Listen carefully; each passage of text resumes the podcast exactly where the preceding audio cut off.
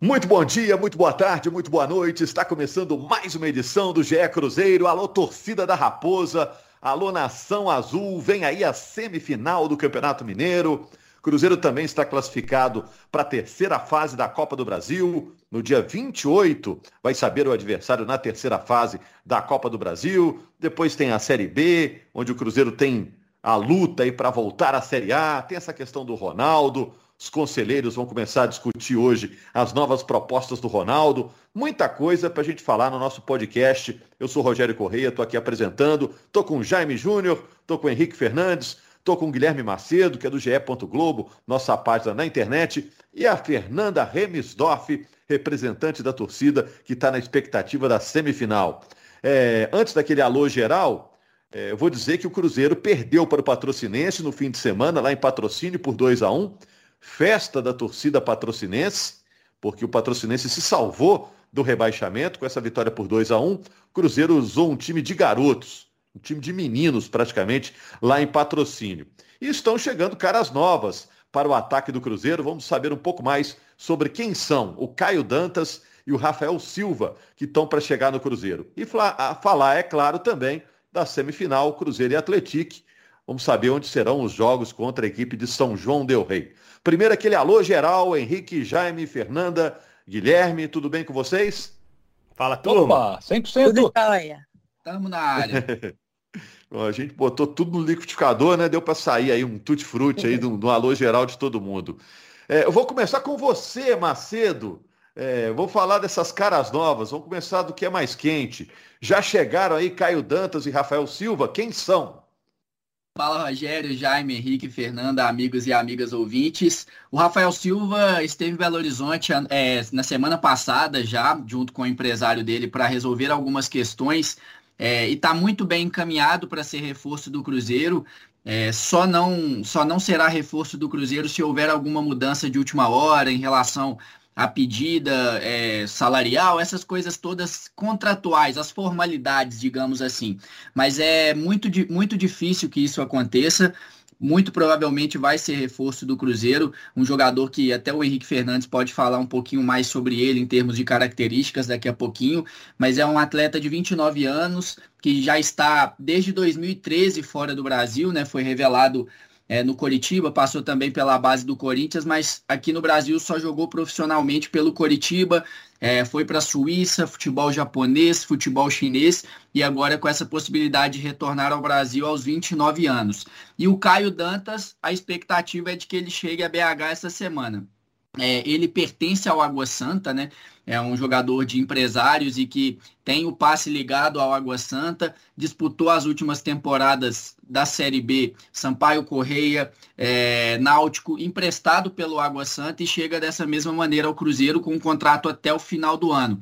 Possibilidade de renovação, possibilidade não, uma renovação já prevista no contrato caso o Cruzeiro consiga o acesso, né? O Caio Dantas que foi artilheiro da Série B de 2020, a primeira edição que o Cruzeiro disputou é, da Série B, e o Caio Dantas foi destaque naquele ano. Então, Cruzeiro se mexendo é, para contratar jogadores pensando já na Série B. Então, esses dois jogadores, o Caio Dantas até é, no Campeonato Mineiro a gente deve lembrar que as inscrições elas não têm restrição em relação ao tempo, então como ele vinha jogando lá no Água Santa, ele chegando essa semana, quem sabe pode até ser opção né, para o Pessolano em uma eventual, no, talvez no segundo jogo da semifinal aí contra o Atlético, ou numa eventual final diante de Atlético ou Caldense, se o Cruzeiro passar pelo Atlético. Então é aguardar. Agora o caso do Rafael já é para a Série B mesmo. Ele precisa aprimorar a parte física, né? Mas é, o Rafael também inicialmente com contrato até o final do ano e possibilidade de renovação. Mas vale lembrar também que o Cruzeiro tentou, sondou a situação do Caio Dantas no ano passado, depois do final da Série B. Caio Dantas tinha uma lesão no tornozelo que preocupava, inclusive foi por isso que ele não renovou com o Náutico. O Náutico ficou um pouco receoso em relação a essa situação. O Cruzeiro sondou a situação do jogador, mas depois acabou fechando com o, é, com o Edu, e aí a situação esfriou até pela, pela presença do Thiago, né, que foi vendido. Então, esses dois jogadores chegam também para su suprir essa ausência do Thiago e fazerem sombra também para o Edu.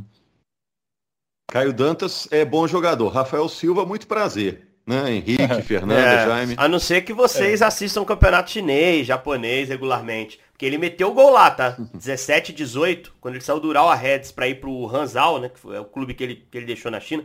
Aliás, é, qualquer semelhança não é mera coincidência. Ele, ele jogava na cidade que, onde começou a pandemia, né? Wuhan, na China, a primeira cidade em que, que a gente viu a Covid-19 aparecer ele jogava lá. É, ele não estava na cidade quando tudo começou, quando se fechou, mas demorou a poder voltar para casa. Enfim, ele viveu a pandemia naquele início muito intensamente, o Rafael.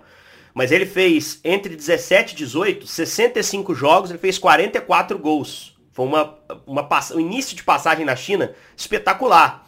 Só que em 19 ele vinha bem, teve uma lesão gravíssima de joelho. É, e aí juntou as duas coisas, né, né Gui? A gente estava até puxando a ficha dele quando o nome foi, foi anunciado é, juntaram as duas coisas. Ele tinha um problema no joelho para tratar, ele operou, ele precisou passar por toda a recuperação e quando ele estava bem não tinha futebol na China porque tinha pandemia. Então ele ficou 2020 inteiro sem jogar e retornou só no final de 21, fez cinco jogos em dezembro, chegou a fazer um gol. Uh, eu vi alguns lances, alguma coisinha dele desses cinco jogos especificamente, mais pesquisando. E o Rafael ele não é um cara de área, ele é um cara que pode fazer lado. Inclusive em dezembro ele estava jogando mais da esquerda para dentro, fazendo um trabalho como o Vitor Roque faz, só que do lado oposto, né? Então acho que ele chega para essa lacuna. Eu contrataria, pelo histórico médico, os poucos jogos, acho muito arriscada essa contratação do Rafael. Mas evidentemente o departamento médico do Cruzeiro vai fazer uma avaliação da situação médica dele. A gente estava até conversando antes do programa, né, Guilherme? Ele chega para fechar a parte física e daqui a pouco tá pronto para jogar, né? Ele tá curado do problema no joelho. O que é ótima notícia. Exato. O Caio Dantas já é um cara que a gente conhece, um cara necessário. Vendeu o Thiago, tem que trazer uma reposição. O Caio mais experiente que o Thiago. Série B exuberante em 2020 no Sampaio Correia, jogou muito, jogou muito. Mas no Náutico no ano passado já não entregou a mesma coisa. Na Água Santa não fez gol no Campeonato Paulista. É um cara também para ser recuperado. Mas um cara que a gente vê mais de perto, né? Se o Rafael vai ter que fechar essa preparação física e, e se readaptar ao futebol brasileiro, não joga aqui desde 13, o Caio não. O Caio é um atacante regular de Série B. E isso, esse perfil é interessante para o Cruzeiro. Então eu vejo com mais otimismo essa chegada do Caio Dantas, apesar de entender que ele também tem que passar por uma recuperação técnica, Rogério. Só pontuando uma coisa para aproveitar o gancho, Jaime, é, é, essa situação do Rafael, inclusive o Cruzeiro vê dessa forma mesmo que o Henrique falou. Um jogador com possibilidade para jogar pelos lados, que o Cruzeiro tem poucas opções, né? Tem usado muito, muitos garotos por ali, inclusive, e mas também como um cara para ser uma característica diferente para algum jogo específico como um 9. Como a gente viu o Vagninho jogando ali, é, até por necessidade nesse caso, né? Porque o Cruzeiro só tem o Edu no momento.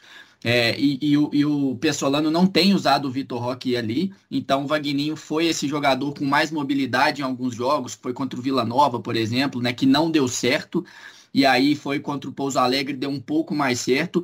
É, no entendimento do Cruzeiro, o Rafael é esse jogador que pode suprir a lacuna pelos lados, mas também ter uma característica a mais no elenco, oferecer uma característica a mais ao elenco como um 9 ali, de maior mobilidade do que o Edu, por exemplo. É, compor elenco, né? Agora, esse jogo contra o patrocinense... é, eu queria é, só, é, Jaime... fechar, só para ah. fechar o assunto, dar uma curiosidade a respeito do Caio Dantas.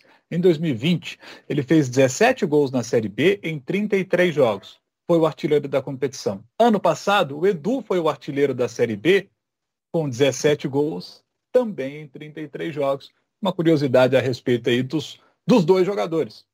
É, os dois estão no Cruzeiro, vamos ver como funcionam juntos. Mas Jaime e Fernanda, pra, o Jaime já, já deu ali uma palhinha. Esse jogo com o Patrocinense no fim de semana, em que o Cruzeiro perdeu, mostra que essas chegadas são necessárias. Como elenco, o Cruzeiro ainda está devendo. O time titular deu uma encaixada, mas como elenco ainda tem muito buraco. Rogério, eu, acho sim que o Cruzeiro. Aliás, primeiramente, bom dia para todo mundo aí, pessoal, e para quem está ouvindo. Ou boa tarde, ou boa noite, né? É, ou boa tarde, boa noite. É, eu acho sim que o Cruzeiro precisa de contratações, como já foi dito aí, né? O Thiago foi embora, então teria que recompor. E eu acho que está recompondo bem, né? Por mais que o Caio Dantas não fez uma, uma boa temporada aí no último ano, mas eu acho ele um atleta com muita qualidade e se a gente conseguir recuperar vai ser um nome muito importante para o Cruzeiro.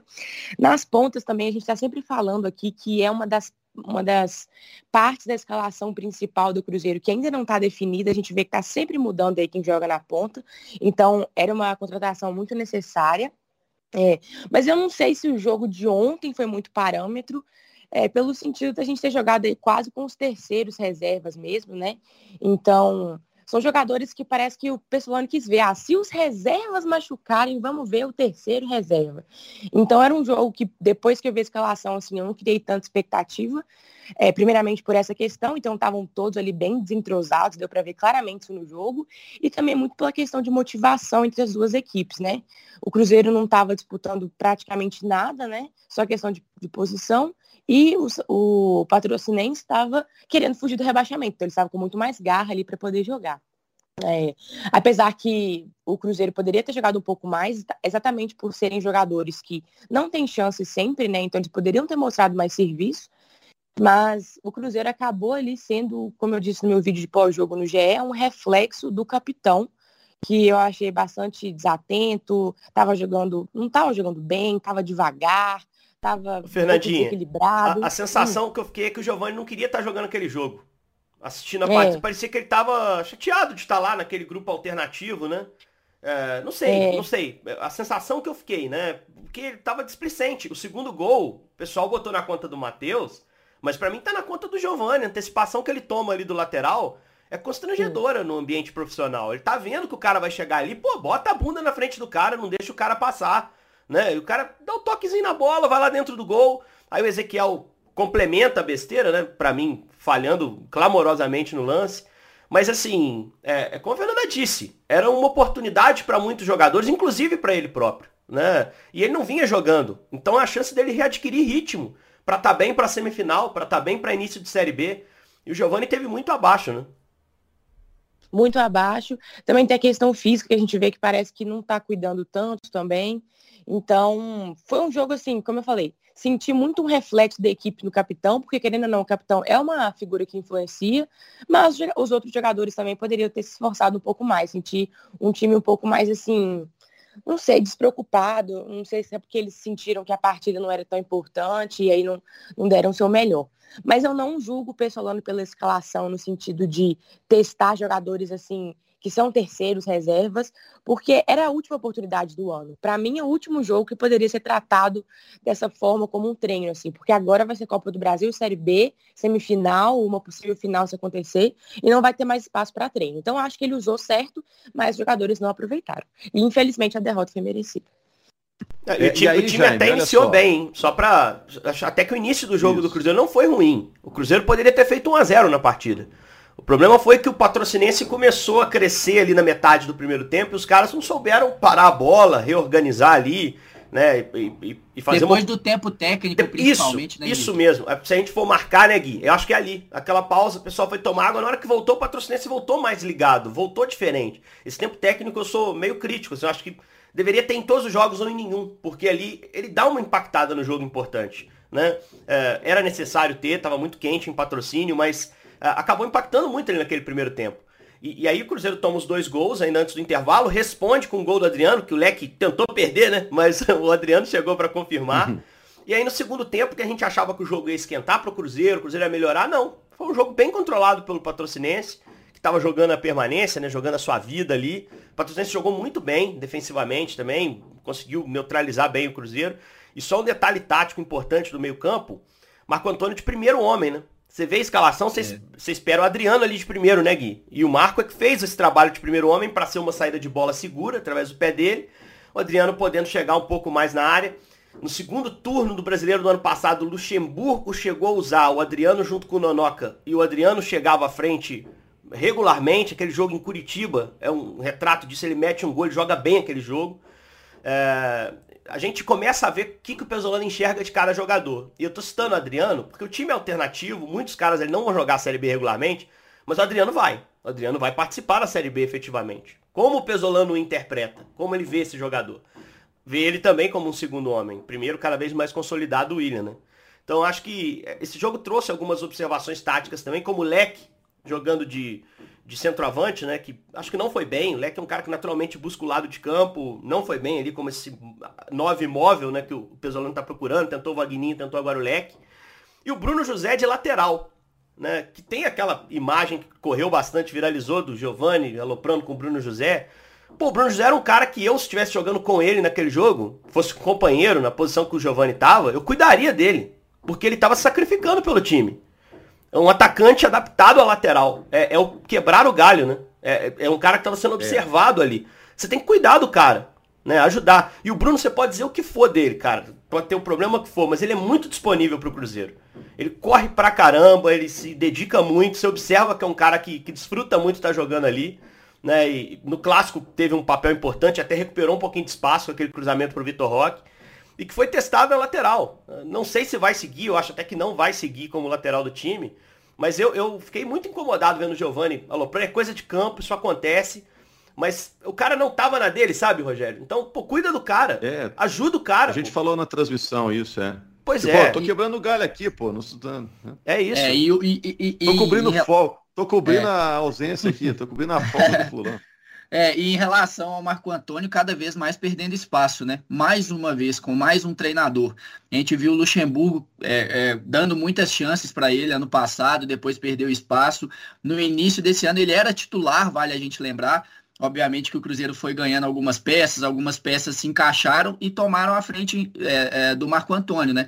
E aí, em relação a, é, no jogo de ontem, por exemplo, ele como primeiro volante dá essa saída de bola, mas a intensidade dele sem a bola, principalmente, é, faz com que ele não possa assim, eu particularmente não vejo conseguindo exercer essa função, principalmente um jogo de Série B. Ontem, ah. até teoricamente, seria um jogo em que o Cruzeiro não precisaria tanto desse cara sem a bola, né?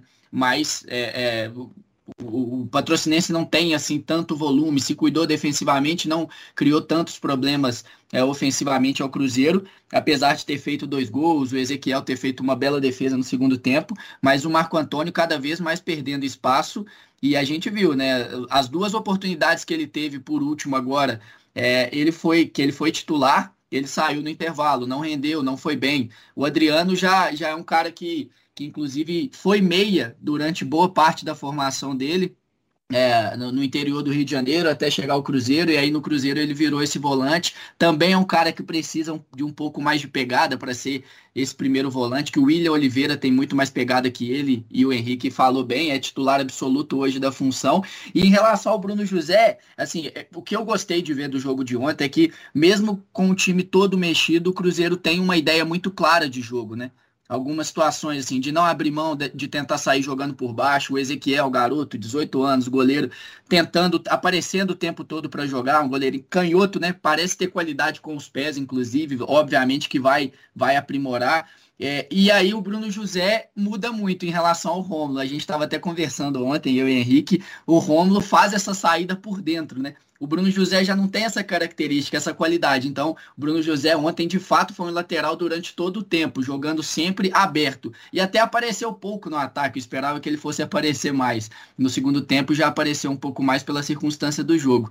Mas é o que fica desse time do Cruzeiro que de ontem, principal, é, é de ontem não, do sábado, né? Tô até perdido no tempo. Mas o que fica, o que fica em relação a esse time do Cruzeiro é que dá para ver que o Pessolano, independentemente de quem jogue, Cruzeiro tem, umas, tem a característica de jogo muito clara. Isso é bom. Né? Em relação à temporada, isso vai ser muito bom, vai ser importante para o Cruzeiro. É uma identidade que o Cruzeiro não teve nos últimos anos. Gente, ó, dois assuntos que a gente não pode deixar de tratar. Eu vou deixar um com o Jaime e um com a Fernanda. Com a Fernanda, eu vou deixar essa questão de Ronaldo e conselheiros. E com o Jaime, esses jogos das semifinais, Jaime, é, Cruzeiro e Atletique. O Atletique terminou em segundo lugar na primeira fase. O Cruzeiro estava em segundo, caiu para terceiro. Agora o Atletique joga por dois empates ou uma vitória e uma derrota pela mesma diferença de gols. E onde serão os jogos, Jaime? E essa é a resposta que você pode ter, porque o Jaime é bem informado, tem os contatos na federação, empenhado em buscar essa informação que, que você conta para o torcedor do Cruzeiro? A gente está gravando na segunda-feira cedo, né, Jaime? Tudo pode mudar nas próximas horas. É verdade, essa é uma informação importante. Estamos gravando antes da Federação Mineira emitir uma nota oficial confirmando todos os detalhes a respeito da decisão. Por exemplo, né, nós temos uma situação é, do jogo é, do Atlético contra a Caldense. É, o primeiro jogo vai acontecer no Mineirão ou no Estádio Independência? Essa situação ainda precisa ser definida. Com relação ao confronto entre Cruzeiro e Atlético, a Federação Mineira já colocou no seu Instagram oficial é, a informação de que o primeiro jogo, Cruzeiro e Atlético no Mineirão, terça-feira, oito e meia da noite. O segundo jogo em São João del Rei, num sábado, quatro e meia da tarde, com transmissão da TV Globo. Qual é a questão? A questão é que uh, o, o atro de vídeo, o Atletic, conversando com uma fonte no Atletic, eles me passaram o seguinte: a primeira visita da equipe é, que faz a homologação do árbitro de vídeo, essa primeira visita já aconteceu. Nessa primeira visita, eles ali dizem, olha, precisa botar aqui um ar-condicionado, aqui tem que passar um cabeamento de internet, é, aqui vocês precisam fazer uma reforma. Então, todas essas questões já foram apontadas. A informação que eu tenho do Atlético é que essas situações são situações que o Atlético consegue fazer. Então, o Atlético tem intenção de fazer. Você tem o custo também de todo esse processo da equipe do VAR que vai lá para fazer a homologação, todo esse custo, reformas, custo da equipe que vem, esse custo é todo do Atlético, é todo do clube que está fazendo essa requisição para a homologação do árbitro de vídeo. Então, o Atlético está disposto a pagar esse custo. É, o que está agora é, sendo um detalhe que pode tirar o jogo de São João. Talvez na hora que você estiver ouvindo o nosso podcast, a situação já pode ser oficial. Mas nesse momento, qual é a situação?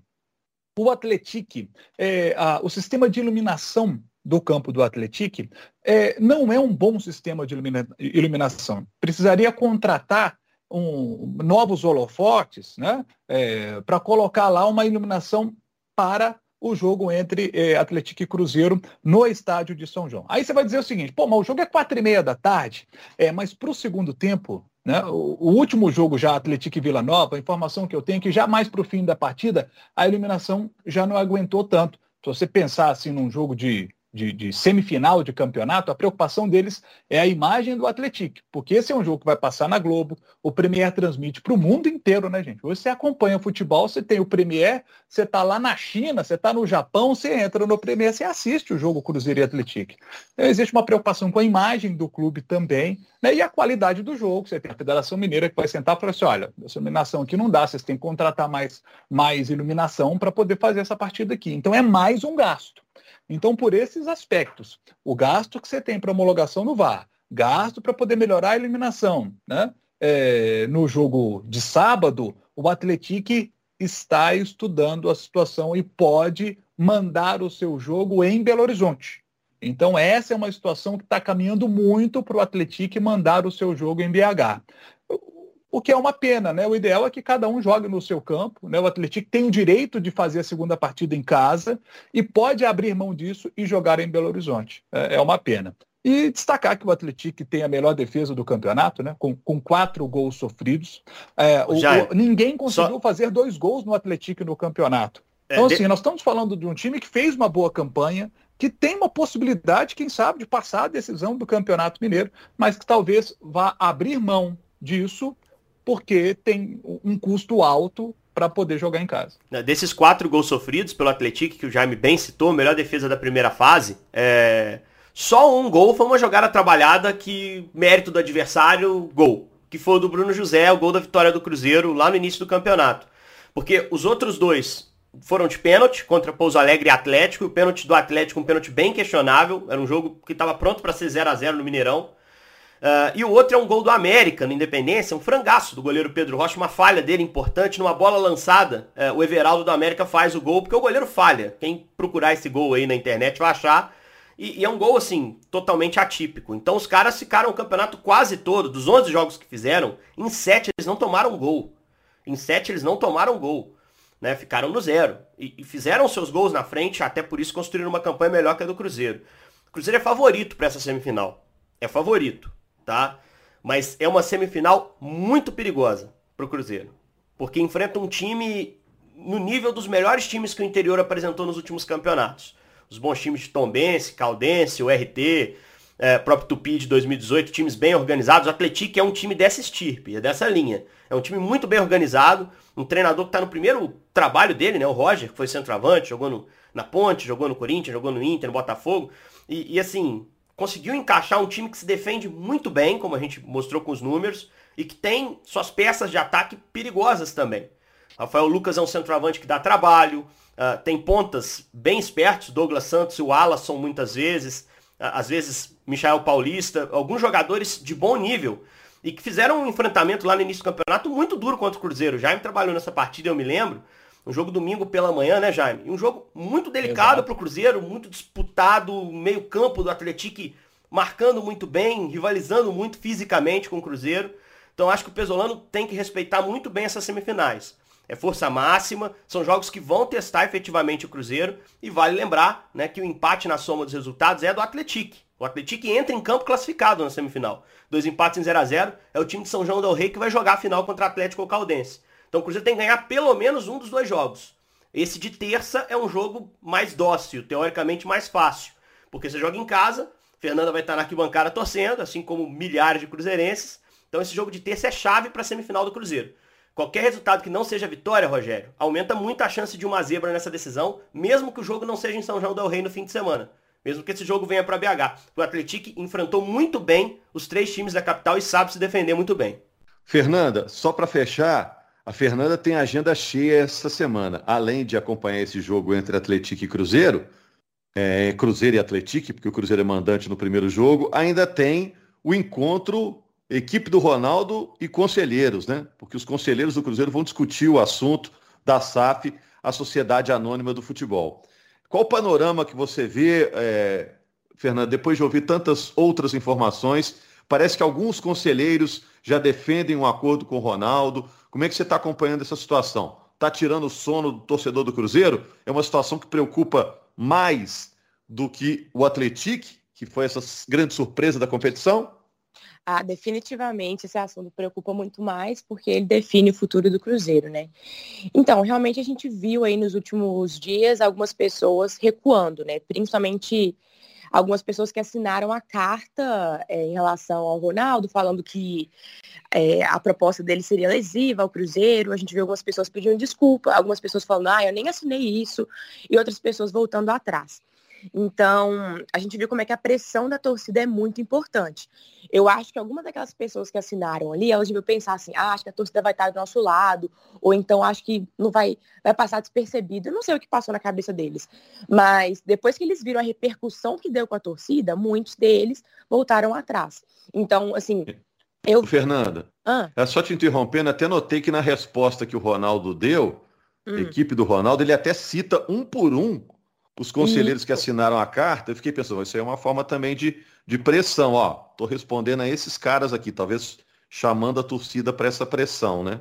É, exatamente. Colocaram a cara ali de cada um, porque igual que eu já falei na minha live algumas vezes, normalmente a gente critica o conselho como? Falando o conselho. A gente não cita nomes normalmente. E aí fica muito fácil eles fazerem o que quiser, porque não está sujando a reputação de cada um. Normalmente suja a reputação do conselho de forma geral.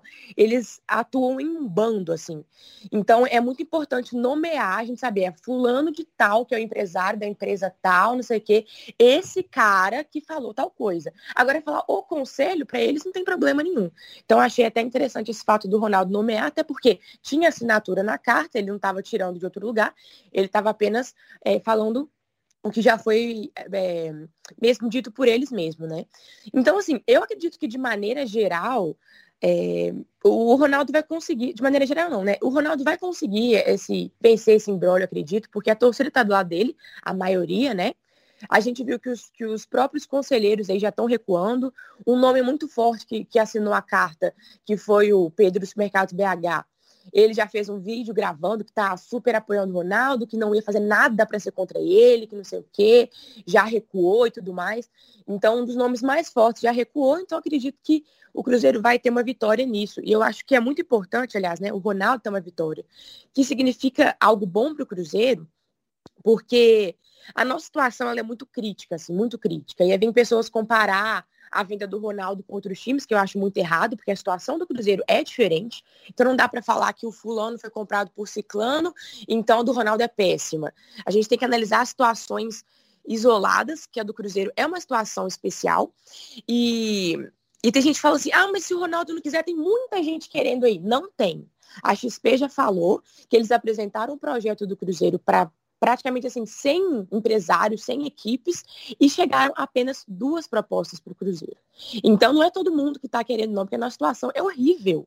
É, tem que ter muita coragem para querer enfrentar esse Cruzeiro de agora. E que bom que o Ronaldo quis. A gente sabe que ele não é um multibilionário, que ele não tem tanto dinheiro assim, mas parece que ele está muito compromissado, que ele tem muita vontade de estar aqui e, e de querer reerguer esse clube.